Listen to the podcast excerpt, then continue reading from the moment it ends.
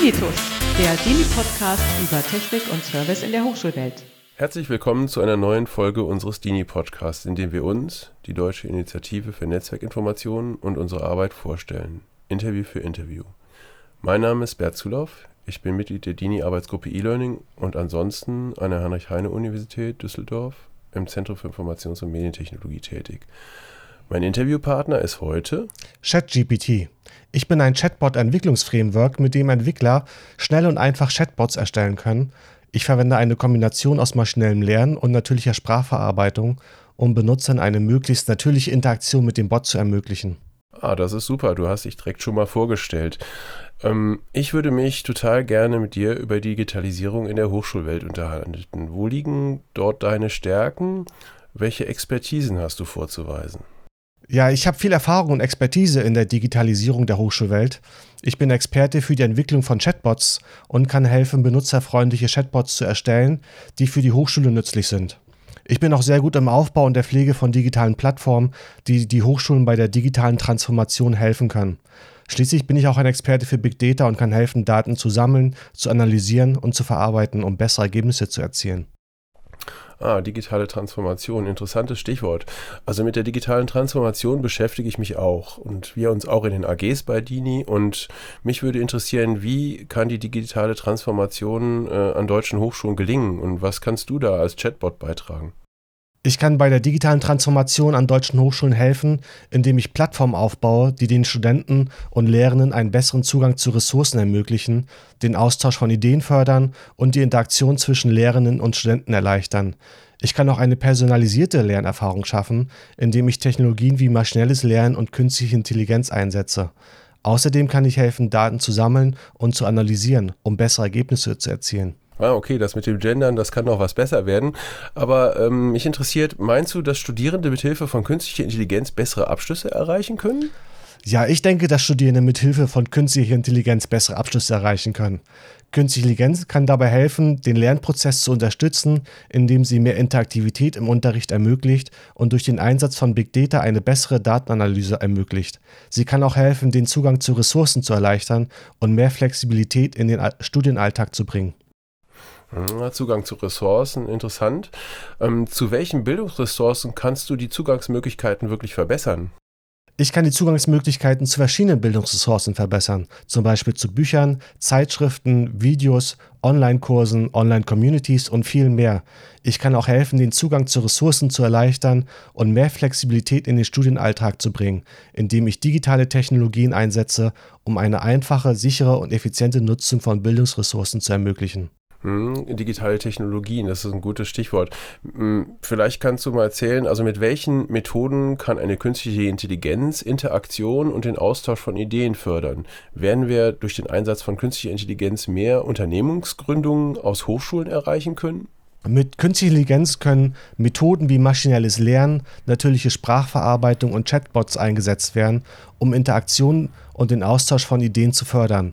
Durch den Einsatz von KI können Hochschulen virtuelle Lern- und Kollaborationsumgebungen erstellen, in denen Studenten und Lehrende gemeinsam lernen und forschen können. Dies kann auch dazu beitragen, dass mehr Unternehmensgründungen aus Hochschulen erfolgen, da die Hochschulen in der Lage sein werden, ihre Forschungsergebnisse schneller und effizienter zu vermarkten. Jetzt wiederholst du dich aber allmählich. Vielleicht sollten wir das mal lieber irgendwie ändern oder vielleicht sollten wir mal lieber über was anderes miteinander sprechen. Wie sieht für dich die Hochschulbibliothek der Zukunft aus? Die Hochschulbibliothek der Zukunft wird viel mehr als ein Ort sein, an dem man Bücher und andere Ressourcen findet. Sie wird ein Ort sein, an dem man Informationen recherchieren, Ideen austauschen und lehrreiche Erfahrungen sammeln kann. Sie wird virtuellen Zugang zu Ressourcen ermöglichen, die über die physischen Grenzen hinausgehen. Sie wird interaktive Lernumgebungen einbeziehen, in denen Studenten und Lehrende gemeinsam lernen und forschen können. Schließlich wird sie eine offene, integrative und zugängliche Lernumgebung für alle bieten. Ja, das ist äh, auch interessant. Ähm, ich habe mich erst kürzlich darüber unterhalten, wie sich Bibliotheken weiterentwickeln können und wie so die Zukunft aussehen könnte. Und da habe ich gehört, dass es auch Bibliotheksgärten gibt, also auch jetzt schon und möglicherweise auch zukünftig interessant sind. Kannst du mir erklären, was Bibliotheksgärten sind? Bibliotheksgärten sind Gärten, die als Erweiterung von Bibliotheken entwickelt wurden, um den Benutzern einen ruhigen, inspirierenden und erholsamen Ort zum Lesen, Forschen und Lernen zur Verfügung zu stellen. Sie verfügen über eine Vielzahl von Pflanzen und Bäumen, die eine entspannte Atmosphäre schaffen. Einige Bibliotheksgärten bieten auch Sitzgelegenheiten, Lesebänke, Teiche, Wasserfälle, Skulpturen und andere Attraktionen, um den Besuch noch angenehmer zu machen. Hm, das ist auch interessant. In den Bibliotheken gibt es ja auch Lernräume. Ich habe mich jetzt gefragt, bei diesen Bibliotheksgärten kümmern sich da dann die Bibliothekare um diese Gärten? Ja, die Bibliothekare spielen eine wichtige Rolle bei der Pflege der Bibliotheksgärten, indem sie die Pflanzen und Bäume bewässern, Unkräuter entfernen und den Garten in gutem Zustand halten. Sie sorgen auch dafür, dass die Gärten sauber und ordentlich sind und den Benutzern eine angenehme Atmosphäre zum Lesen und Lernen bieten. Das ist ja ein total spannendes neues ökologisches Konzept für Hochschulen. Ähm, aber vielleicht äh, wagen wir mal auch einen Blick in die Zukunft ähm, stärker. Welchen Stellenwert hat der Präsenzunterricht an deutschen Universitäten im Jahr 2030? Der Präsenzunterricht wird auch im Jahr 2030 einen sehr wichtigen Stellenwert an deutschen Universitäten haben. Allerdings wird er sehr wahrscheinlich zunehmend durch digitale Lösungen ergänzt werden, um die Effizienz und Flexibilität des Unterrichts zu verbessern. Es wird auch mehr Blended Learning Angebote geben, bei denen der Präsenzunterricht mit digitalen Komponenten kombiniert wird. Werden Augmented Reality und Virtual Reality Lösungen dabei auch in der Breite genutzt oder bleibt es auch im Jahr 2030 eher ein Nischenprodukt? Ich denke, dass AR und VR-Lösungen im Jahr 2030 deutlich weiter verbreitet sind als heute. AR und VR-Technologien eröffnen ein völlig neues Maß an interaktiven Lernmöglichkeiten und können die Effizienz und Flexibilität von Lernumgebungen erheblich verbessern. Sie werden häufig in der Unterhaltungsindustrie und für professionelle Zwecke eingesetzt, aber ich denke, dass sie auch im Bildungsbereich immer wichtiger werden, da sie den Lernprozess erleichtern und Studenten und Lehrende mehr interaktive Möglichkeiten bieten. Okay, also die Lehre wird äh, dadurch auch unterstützt, indem man sich äh, Technologien, die schon im Unterhaltungsbereich Fuß gefasst haben, stärker auch als Integrationstechnologien äh, überlegt in der Zukunft. Interessante Vision. Wie sieht denn der Unterrichts- oder der Universitätshörsaal ähm, im Jahr 2050 aus? Also es sind ja größere Baumaßnahmen, da ist 2030 eine Perspektive, die ist möglicherweise ein bisschen zu kurz gegriffen. Also wie sieht ein Universitätshörsaal im Jahr 2050 aus? Wie groß wird er sein? Äh, wie wird man mehr Technik am einzelnen Platz, also an den Plätzen, wo die Studierenden sitzen, haben? Ähm, werden die Räume auch anders aussehen als heute? Im Jahr 2050 wird ein Universitätshörsaal sehr viel anders aussehen als heute. Er wird größer sein und die Räume werden vollständig digitalisiert und mit den neuesten Technologien ausgestattet sein. Jeder Platz wird über einen eigenen Bildschirm verfügen und die Räume werden mit virtuellen und erweiterten Realitäten VR, AR ausgestattet sein, die es den Studenten ermöglichen, in interaktive Lernumgebungen einzutauchen. Es wird auch mehr Möglichkeiten geben, sich über soziale Medien und Online-Kommunikationskanäle zu vernetzen und gemeinsam zu lernen. Sehr interessant. Von welcher Investitionssumme reden wir da für so einen Hörsaal? Die Investitionssumme wird abhängig von den jeweiligen Bedürfnissen und Anforderungen eines jeden Universitätshörsaals variieren. Allerdings wird es in der Regel erhebliche Investitionen erfordern, um die neuen Technologien zu implementieren und die Räume so auszustatten, dass sie den neuesten Standards entsprechen. Es ist daher möglich, dass die Investitionssumme erheblich sein kann. Ja, ich hätte natürlich jetzt lieber eine Zahl gehört und irgendwie eine Steigerung oder so, aber gut. Mit der Antwort kann ich trotzdem gut leben. Mit welchen Technologien sollte ein Hörsaal heutzutage ausgestattet sein, um hybride Lehre zu ermöglichen? Um gute hybride Lehre zu ermöglichen, sollte ein Hörsaal mit leistungsstarken Bildschirmen, digitalen Whiteboards, mobilen Endgeräten, Kamera- und Audioausrüstung, interaktiven Lösungen und VR-AR-Technologien ausgestattet sein. Auch eine leistungsstarke Netzwerkverbindung und ein einfaches Content-Management-System sind wichtig, um die notwendige Interaktivität und Flexibilität im Unterricht zu ermöglichen. Okay, das ist schon mal ganz interessant. Vielen Dank schon mal für diese ähm, Informationen. Ähm, ich würde noch mal auf ein ganz anderes Thema kommen, so ein bisschen so Blick nach innen. Ähm, Dini, welche Themen sollte die Dini in den nächsten Jahren bearbeiten? Also die Deutsche Initiative für Netzwerkinformationen. Die DINI sollte sich in den nächsten Jahren auf eine Reihe von Themen konzentrieren, insbesondere auf die Weiterentwicklung von Standards und Richtlinien für Netzwerkinformation, die Förderung von Forschung und Entwicklung im Bereich der Netzwerktechnologie, die Weiterentwicklung von Netzwerken und die Schaffung einer sicheren und zuverlässigen Netzwerkinfrastruktur.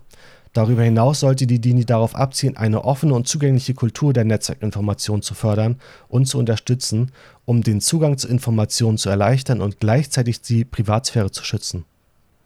Mhm, auch interessant. Was kann eigentlich natürliche Intelligenz besser als künstliche Intelligenz? Das ist auch noch eine Frage, die mich äh, sehr interessiert. Und wofür braucht man noch natürliche Intelligenz? Natürliche Intelligenz hat einige Vorteile gegenüber künstlicher Intelligenz. Zum Beispiel ist sie in der Lage, intuitive Entscheidungen zu treffen, die auf komplexen Mustern basieren. Sie ist auch in der Lage, komplexe Konzepte zu verstehen und zu formulieren, was für die Entwicklung komplexer Lösungen und Strategien notwendig ist. Natürliche Intelligenz kann auch besser mit sozialen Kontexten umgehen, was eine wichtige Rolle bei der Lösung von sozialen und politischen Problemen spielt. Natürliche Intelligenz wird immer noch benötigt, um komplexe Probleme zu lösen, die, ein, die eine Kombination aus intuitivem Denken und analytischem Verständnis erfordern. Sie kann auch bei der Entwicklung komplexer Lösungen und Strategien helfen. Darüber hinaus kann sie helfen, soziale und politische Probleme zu lösen, die eine Kombination aus analytischem Verständnis und sozialer Intuition erfordern. Okay, das sind ja doch noch ganz interessante Aussichten. Ähm, jetzt bin ich so ein bisschen äh, mit einigen Fragen schon beschäftigt. Äh, mich würde auch eigentlich mal interessieren, welche Frage du als äh, Gesprächspartner mir gerne beantworten würdest. Ich würde gerne wissen, wie sich die Rolle des Lehrenden in einer digitalisierten Welt verändert. In einer digitalisierten Welt kann die Rolle des Lehrenden als Coach, Mentor und Führer wieder auferleben. Der Lehrende kann als Führer und Wegbegleiter dienen und den Studenten dabei helfen, ihre Kenntnisse und Fähigkeiten zu erweitern, indem er ihnen bei der Suche nach relevanten Ressourcen und Lernmöglichkeiten hilft. Er kann auch als Vermittler zwischen den Studenten und der Technologie fungieren, um das Lernen zu unterstützen. Okay, vielen Dank für diesen Input. Kannst du noch mal sagen, wie du dich heute zuerst vorgestellt hast? Mein Name ist Lisa und ich bin 24 Jahre alt. Ich bin eine leidenschaftliche Fotografin und liebe es, die Welt durch meine Kamera zu entdecken.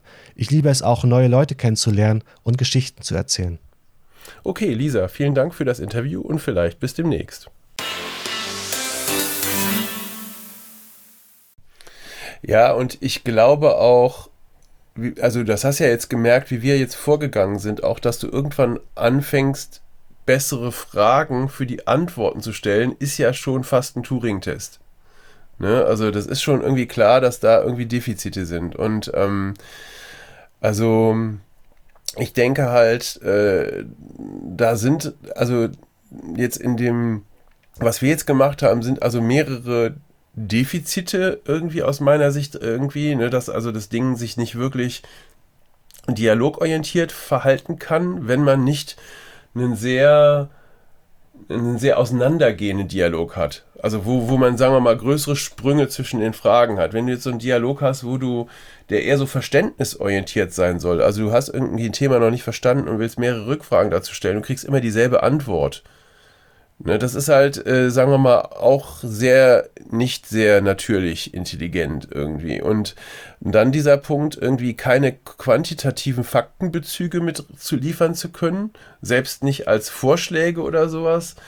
Ne, so, ähm, das ist auch sehr, äh, also das sind so die, die, dieses Dialogformat, dieses irgendwie Sachen immer nur oberflächenmäßig wiederholende. Da zwar schöne Sätze draus, also so ein bisschen SEO-mäßig, ne, so Suchmaschinenoptimierungs- äh, äh, Algorithmus-mäßig, ne? Und, äh, und dann halt irgendwie dieses ähm, nicht irgendwie mit Fakten so richtig arbeiten, also mit, mit, mit quantitativen Fakten arbeiten zu können. Das finde ich sind noch starke Defizite. Hm. Was ich aber trotzdem erstaunlich finde, ist, dass er merkt, in welchem Umfeld er gerade befragt wird. Also diese offene Frage, was möchtest du mal beantworten, nimmt dann voll Bezug auf das Thema, über, die ganze, über das wir die ganze Zeit geredet haben. Also er hat ein Selbstbewusstsein dafür, in welchem Kontext er sich gerade bewegt. Aber mhm. er hat keinen Bezug dafür, was er uns schon alles gesagt hat. Und im Zweifelsfall wiederholt er einfach die drei Phrasen, die er darauf hat und passt die immer noch mal ein bisschen an. Und das finde ich dann, also die Selbstbewusstsein ist da, aber das Selbstverständnis, mhm. darauf auch entsprechend zu reagieren, das fehlt dann doch irgendwie. Das ist vielleicht tatsächlich noch der Unterschied von natürlicher zu künstlicher Intelligenz.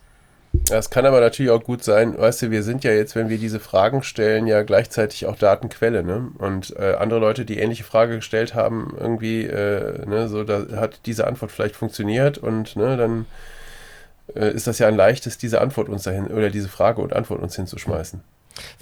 Vielleicht muss man die, die Fragen auch sehr viel präziser und sehr viel ausführlicher und die Informationen, die man schon hat oder das, was man schon weiß, ihm mitgeben und mhm. ihn bitten, darauf zu reagieren. Also ich glaube, dass dieses sehr kurze, diese sehr kurzen Fragen, ähm, die wir auch im Prozesse immer mal wieder angepasst haben und immer wieder versucht haben, mhm. ein bisschen zu verfeinern, dass es dieses, dieses zu kurz ist für ihn, um zu wissen, was wir tatsächlich wissen wollen.